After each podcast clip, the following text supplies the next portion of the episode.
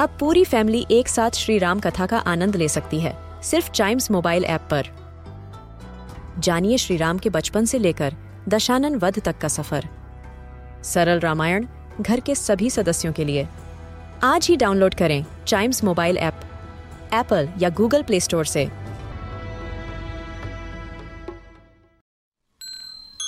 This is Chimes Radio, original podcast. चतुर सियार। ये एक पौराणिक भारतीय लोक कथा है।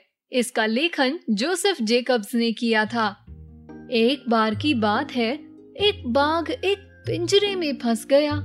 उसने वहाँ से निकलने की बहुत कोशिश की, पर असफल रहा। उसी समय एक ब्राह्मण उस रास्ते से गुजर रहा था। बाघ ने उससे कहा, अरे, मुझे यहाँ से बाहर निकालो! ब्राह्मण ने उत्तर दिया मैं ऐसा नहीं कर सकता। अगर मैंने तुम्हें बाहर निकाला तो तो तुम तो मुझे ही खा जाओगे। बाघ ने कहा, डरो मत दोस्त, ऐसा बिल्कुल नहीं होगा। मैं तो ज़िंदगी भर तुम्हारा आभारी रहूँगा और तुम्हारी सेवा करूँगा। मेरी मदद करो। बाघ बहुत रोया और उसने ब्राह्मण से बहुत विनतियाँ की। उसके आँसू देखकर ब्राह्मण का दिल पिघल गया। और उसने बाघ के पिंजरे को खोल दिया। बाघ उछलकर बाहर आया और ब्राह्मण को पकड़कर बोला तुम कितने भोले हो। अब तुम्हें खाने से मुझे कोई नहीं रोक सकता। मैं कितने दिन से भूखा था, पर आज जमकर खाना खाऊँगा। ब्राह्मण ने बाघ से बहुत निवेदन किया कि उसे जाने दे। उसने तो बाघ की जान बचाई थी। पर जब बाघ ना माना तो उसने कहा, ठीक ठीक है, तुम मुझे तीन प्रश्न पूछने की अनुमति दो, उसके बाद तुम मुझे खा लेना। बाघ ने उसकी बात मान ली। ब्राह्मण ने पहला प्रश्न पीपल के पेड़ से पूछा, आप बताइए, आप इस बारे में क्या सोचते हैं? पीपल के पेड़ ने बेरुखी से जवाब दिया, यही तो दुनिया की रीत है। क्या मैंने हर उस व्यक्ति को छाया नहीं दी जो यहाँ से गुजरता है? और बदले में वो मेरी शाखाओं को भेड़ बकरियों को खिला देते हैं। बच्चे की तरह मत रो। तब ब्राह्मण बड़े दुखी मन से आगे गया और उसने एक भैंस को देखा जो कुएँ के पहिए को घुमा रही थी। वही प्रश्न ब्राह्मण ने दोबारा भैंस से पूछा।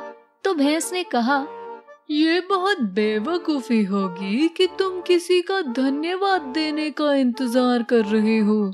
मुझे देखो जबकि मैं इन्हें दूध देती हूँ और ये मुझे खाने को बस कपास के बीज और खली देते हैं।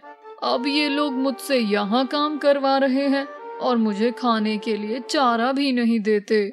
ब्राह्मण बेचारा अब और भी ज़्यादा दुखी हो गया। अब आखिर में उसने सड़क को अपनी राय देने को कहा। सड़क बोली, अरे श्रीमान, आप किसी भी चीज़ की उम्मीद ना करें।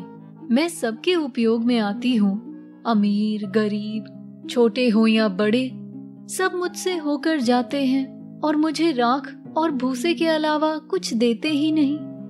इस बात पर दुखी होकर ब्राह्मण वापस लौटने लगा। तो रास्ते में उसकी मुलाकात एक सियार से हुई।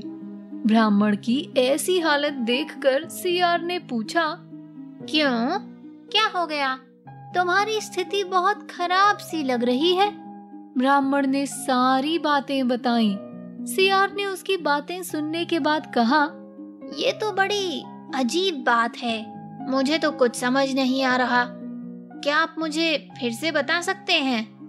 ब्राह्मण ने उसे फिर से सारी बात बताई, लेकिन इस बार भी उसे कुछ समझ नहीं आया। सियार ने कहा, कुछ तो बहुत अजीब है। मैं खुद उस जगह पर जाकर देखूँगा। शायद तब मैं अपनी राय दे पाऊँ। ब्राह्मण और सियार दोनों पिंजरे के पास पहुँचे। बाघ ब्राह्मण के इंतज़ार में बैठकर अपने दांत और नाखून तेज कर रहा था। घुर्राते हुए बाघ ने कहा, बहुत समय लगा दिया तुमने। चलो, अब बिना देर किए मेरा खाना बन जाओ। घबराते हुए ब्राह्मण बोला, हे प्रभु, मुझे मुझे पाँच मिनट और दे दीजिए। मैं सारी बातें सियार को बताना चाहता हूँ। इन्हें इन्हें बातें समझने में थोड़ी दिक्कत हो रही है। बाघ ने सहमति दी और फिर ब्राह्मण ने शुरू से सारी बातें सियार को बताई। सियार ने अपने पंजे को कुतरते हुए बीच में कहा, ओह, मेरा दिमाग, मुझे देखने दो। ये ये शुरू कैसे हुआ? तुम पिंजरे में थे और बाघ चलकर आया? बाघ ने बीच में कहा, तुम कितने बेवकूफ़ हो। मैं पिंजरे में था। सियार डरने का नाटक करने लगा। अब हाँ, बिल्कुल। हाँ मैं पिंजरे में था। न, न, नहीं नहीं मैं मैं मैं नहीं था। अरे अरे मुझे कुछ समझ क्यों नहीं आ रहा? रुको मुझे देखने दो। बाघ ब्राह्मण में था और पिंजरा चलकर आया। अरे नहीं नहीं नहीं ये भी नहीं। मेरी बातों का बुरा ना मानो और अपना भोजन शुरू करो। मुझे ये बातें कभी समझ नहीं आने वाली। सियार की बेवकूफ़ी पर बाघ ने कहा समझ में आएगी। रुको मैं समझाता हूँ। देखो मैं हूँ बाघ। सियार ने कहा हाँ बिल्कुल। बाघ बोला और यह है ब्राह्मण। सियार ने कहा बिल्कुल प्रभु। बाघ फिर बोला और यह है पिंजरा। सियार ने कहा हाँ प्रभु। फिर बाघ ने कहा और मैं पिंजरे के अंदर था। समझ आई बात? सियार बोला हाँ नहीं। बाघ ने बेचैन होकर कहा, क्या सच में? सियार ने कहा, वैसे प्रभु, आप अंदर कैसे गए? बाघ इस बार गुस्से से बोला, कैसे? जैसे सभी जाते हैं। सियार बोला ओ, मेरा सर फिर से घूम रहा है। कृपया आप गुस्सा ना करें, पर सभी कैसे जाते हैं? और इस बात पर बाघ ने अपना आपा खो दिया और कूद के पिंजरे के अंदर चला गया। बाघ ने फिर कहा इस तरह से अब बात तुम्हें समझ में आई? सियार ने मुस्कुराते हुए कहा हाँ अब मैं समझ गया। और उसने एक झटके में पिंजरे का दरवाज़ा बंद कर दिया और इस तरह सियार ने अपनी चतुराई से ब्राह्मण की जान बाघ से बचा ली।